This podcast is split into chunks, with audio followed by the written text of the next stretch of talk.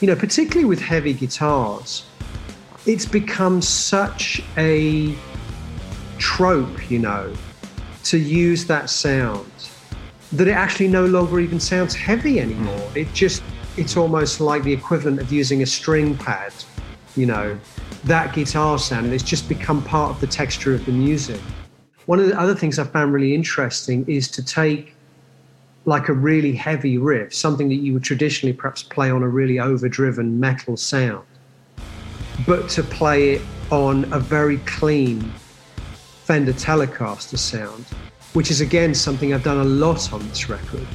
So for example, the main riff on Rat's Return, which is almost like a traditional kind of metal riff, polyrhythmic metal riff, but it's all played on Telecaster with an almost clean tone.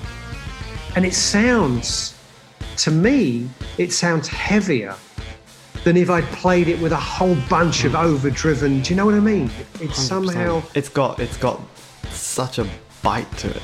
I think that's the word, bite, yeah.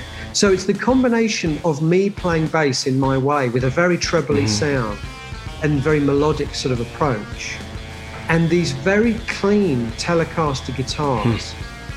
And suddenly it seems heavier than it would have been if I'd actually tracked up a whole bunch of metal guitars.